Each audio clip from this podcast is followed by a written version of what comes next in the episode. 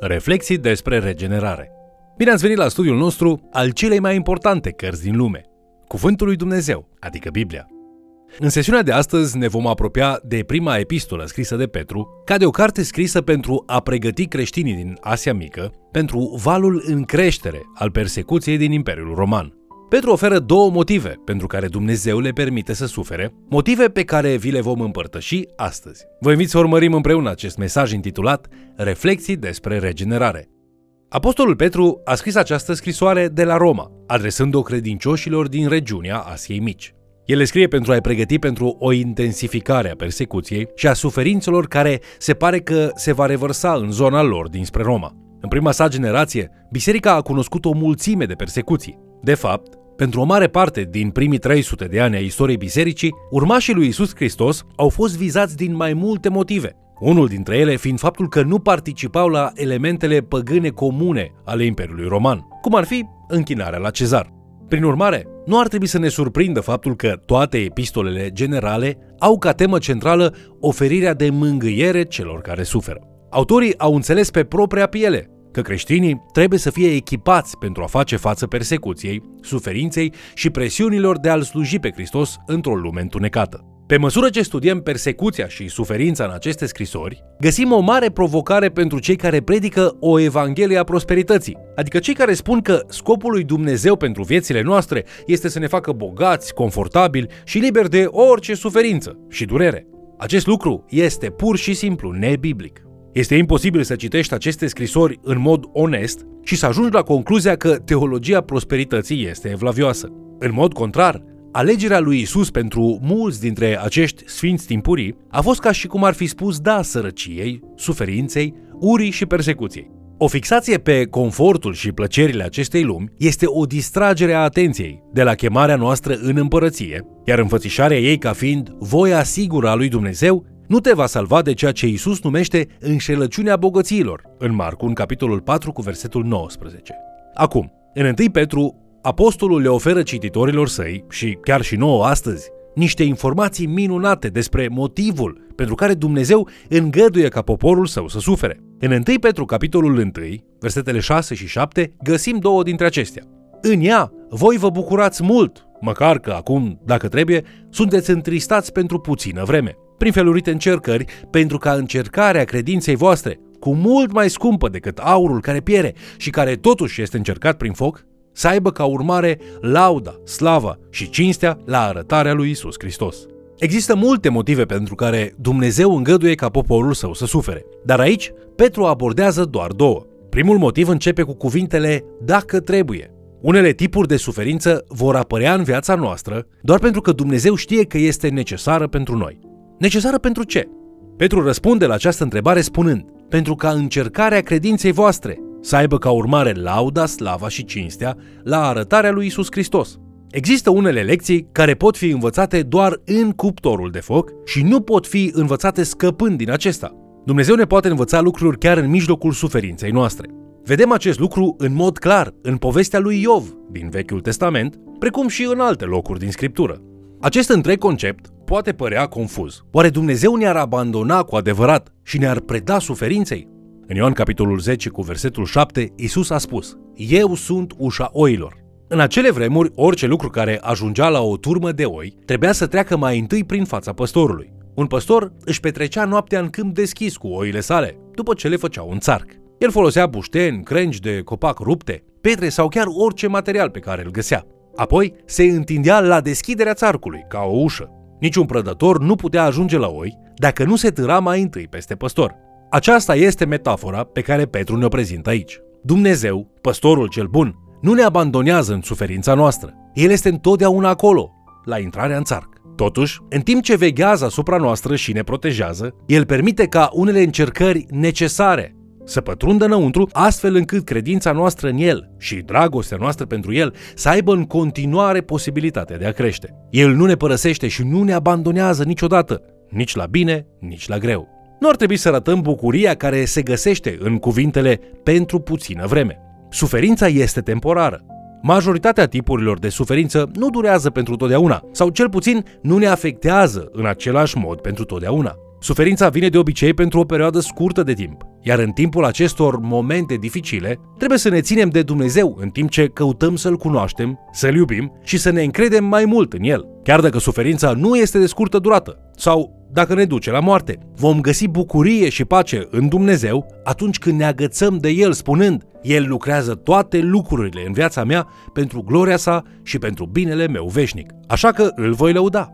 Petru dezvoltă această imagine prin compararea credinței cu aurul și a suferinței cu focul. Aurul este un metal prețios care este purificat doar prin foc. Când Dumnezeu privește viețile noastre, singurele lucruri care contează cu adevărat pentru El sunt credința și creșterea noastră spirituală. S-ar putea să nu ne angajăm întotdeauna în procesul de creștere spirituală, dar Dumnezeu se angajează cu înverșunare în acest sens. La fel cum aurul este purificat și devenit mai prețios prin curățarea prin foc, Dumnezeu va lăsa să ni se întâmple anumite lucruri care, dacă le permitem, ne vor purifica credința și ne vor face să semănăm mai mult cu Isus. Dumnezeu dorește să ne rafineze credința în ceva frumos, care să reflecte slava sa celor din jurul nostru. Primul act al lui Petru, în pregătirea cititorilor săi pentru persecuție, este de a le arăta că relația lor cu Hristos și participarea la biserică merită suferința. Ei sunt membrii fondatori ai bisericii creștine, pe care însuși Isus a pus-o în mișcare. Petru le amintește că acest lucru i-ar face invidioși pe toți marii profeți din Vechiul Testament, deoarece credincioșii din vremea lui Petru și chiar și noi trăim de fapt ceea ce acei profeți puteau doar spera. În 1 Petru, capitolul 1, versetele 10 la 12 se spune Prorocii care au prorocit despre harul care vă era păstrat vouă, au făcut din mântuirea aceasta ținta cercetărilor și căutărilor stăruitoare. Ei cercetau să vadă ce vreme și ce împrejurări avea în vedere Duhul lui Hristos, care era în ei, când vestea mai dinainte patimile lui Hristos și slava de care aveau să fie urmate. Lor le-a fost descoperit că nu pentru ei înșiși, ci pentru voi spuneau ei aceste lucruri, pe care vi le-au vestit acum cei ce v-au propovăduit Evanghelia, prin Duhul Sfânt trimis din cer și în care chiar îngerii doresc să privească. Acest privilegiu este o onoare, dar necesită acțiune. Petru este sincer că va veni cu multe provocări, dar îi ajută pe cititorii săi să se pregătească pentru a înfrunta aceste provocări cu capul sus. Cum fac creștinii acest lucru? Ei trebuie să fugă de ispitele din jurul lor și să aleagă să trăiască vieți sfinte, ascultătoare, dintr-o dedicare sinceră. 1 Petru, capitolul 1, versetele 14 la 15, spune astfel. Ca niște copii ascultători, să nu vă lăsați târâți în poftele pe care le aveați altădată, când erați în neștiință, ci după cum cel ce v-a chemat este sfânt, fiți și voi sfinți în toată purtarea voastră. Oricât de mult nu ne place să ne gândim la asta, experiența umană normală își are rădăcinile în ceva temporar, ceva care dispare cu fiecare minut care trece. De fapt, nu doar umanitatea, ci orice ființă vie se îndreaptă mereu spre moarte. Oricât de morbid ar părea acest lucru, există o veste bună. Ceea ce are creștinul este veșnic, iar Isus a învins moartea. Știm chiar că dacă trupurile noastre își dau ultima suflare, vom intra într-o eternitate cu Dumnezeu. 1 Petru, capitolul 1, versetele 18 și 19 notează că știți că nu cu lucruri pieritoare, cu argint sau cu aur, ați fost răscumpărați, ci cu sângele scump al lui Hristos, mielul fără cusur și fără prihană. 1 Petru, capitolul 1, cu versetul 23 continuă fiindcă ați fost născuți din nou, nu dintr-o sămânță care poate putrezi, ci dintr-una care nu poate putrezi, prin cuvântul lui Dumnezeu, care este viu și care rămâne în veac. De aceea, Petru îi încurajează să petreacă mult timp în Scriptură, spunând în 1 Petru, capitolul 2, versetele 1 la 2. Le pădați dar orice răutate, orice vicleșug, orice fel de prefăcătorie, de pismă și de clevetire, și ca niște prunci născuți de curând, să doriți laptele duhovnicesc și curat, pentru ca prin el să creșteți spre mântuire. Pe măsură ce creștinii cresc în acest fel, ei vor continua să fie transformați după chipul lui Hristos.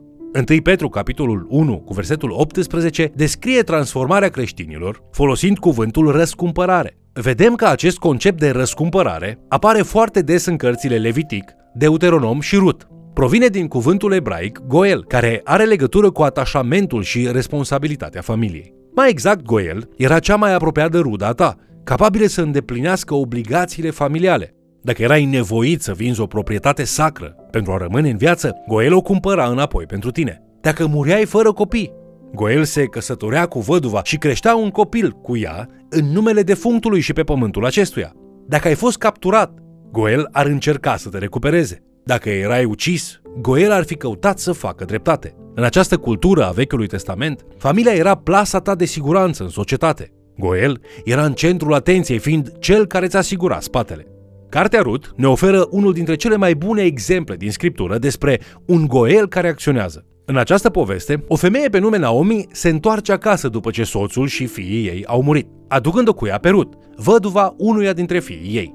Boaz, o ruda lui Naomi, caută să intervină și să o ajute așa cum ar face Goel, dar trebuie să aștepte să vadă dacă o rudă ceva mai apropiată își va asuma mai întâi acest rol. Acest membru mai apropiat al familiei se îndepărtează de responsabilitatea sa, așa că Boaz se căsătorește cu Rut și, împreună, răscumpără familia lui Naomi. Ei găsim chiar pe ei și pe fiul lor în genealogia lui Isus, o genealogie plină de exemple de răscumpărare. În continuare, găsim în 1 Petru, capitolul 2, versetele 9 la 10, o legătură frumoasă între poporul lui Dumnezeu din Vechiul Testament și poporul lui Dumnezeu din Noul Testament. Acesta scrie, Voi însă sunteți o seminție aleasă, o preoție împărătească, un neam sfânt, un popor pe care Dumnezeu și l-a câștigat să fie a lui, ca să vestiți puterile minunate ale celui ce v-a chemat din întuneric la lumina sa minunată. Pe voi care odinoară nu erați un popor, dar acum sunteți poporul lui Dumnezeu. Pe voi care nu căpătaserăți îndurare, dar acum ați căpătat îndurare. V-ați întrebat vreodată care este relația dintre Biserica Noului Testament și poporul lui Dumnezeu din Vechiul Testament? În Vechiul Testament, Dumnezeu s-a revelat lumii prin intermediul națiunii Israel, un popor cu care a trăit în legământ și căruia i-a dat legea. De-a lungul întregului drum, israeliții se luptă să fie ca lumea, în loc să fie o lumină pentru lume. Dumnezeu a arătat clar prin profeți că va veni un nou legământ, unul care va fi mai mult despre inimi răscumpărate decât despre o lege scrisă. Dumnezeu urma să fie rege în inimile oamenilor și să ridice un popor spiritual și devotat prin urmașul lui Avram, Isus Hristos. Așadar, Petru face o afirmație foarte puternică atunci când le scrie acestor adepți al lui Hristos, împrășteați în toată Asia Mică, numindu-i o seminție aleasă. Ați sesizat semnificația acestei fraze? Nu este vorba doar de poporul lui Israel care este numit ales, ci de toți oamenii care au fost devotați lui Dumnezeu, indiferent de timp sau de locație. În întreaga lume, oamenii care îl revendică pe Isus Hristos ca domn al lor sunt considerați membri ai împărăției lui Dumnezeu. Acest tip de împărăție nu se preocupă de granițe sau de entități politice. Membrii ei sunt din întreaga lume. Prin urmare, Petru se adresează tuturor acestor oameni din trecut și din prezent, individual și colectiv, atunci când le spune că ei sunt o națiune sfântă numită biserică. În timp ce Petru le scrie acestor oameni, el spune, voi sunteți o preoție împărătească. În Vechiul Testament, un preot este cineva care reprezintă oamenii în fața lui Dumnezeu și pe Dumnezeu în fața oamenilor. Ei mijlocesc la Dumnezeu în numele poporului și îi învață pe oameni cum să locuiască în prezența unui Dumnezeu sfânt. Doar anumite persoane erau chemate să slujească în acest mod. În Hristos însă, întreaga biserică este trimisă în întreaga lume pentru a face ucenici și a mijloci pe lângă Dumnezeu. Acest concept este denumit preoția tuturor credincioșilor.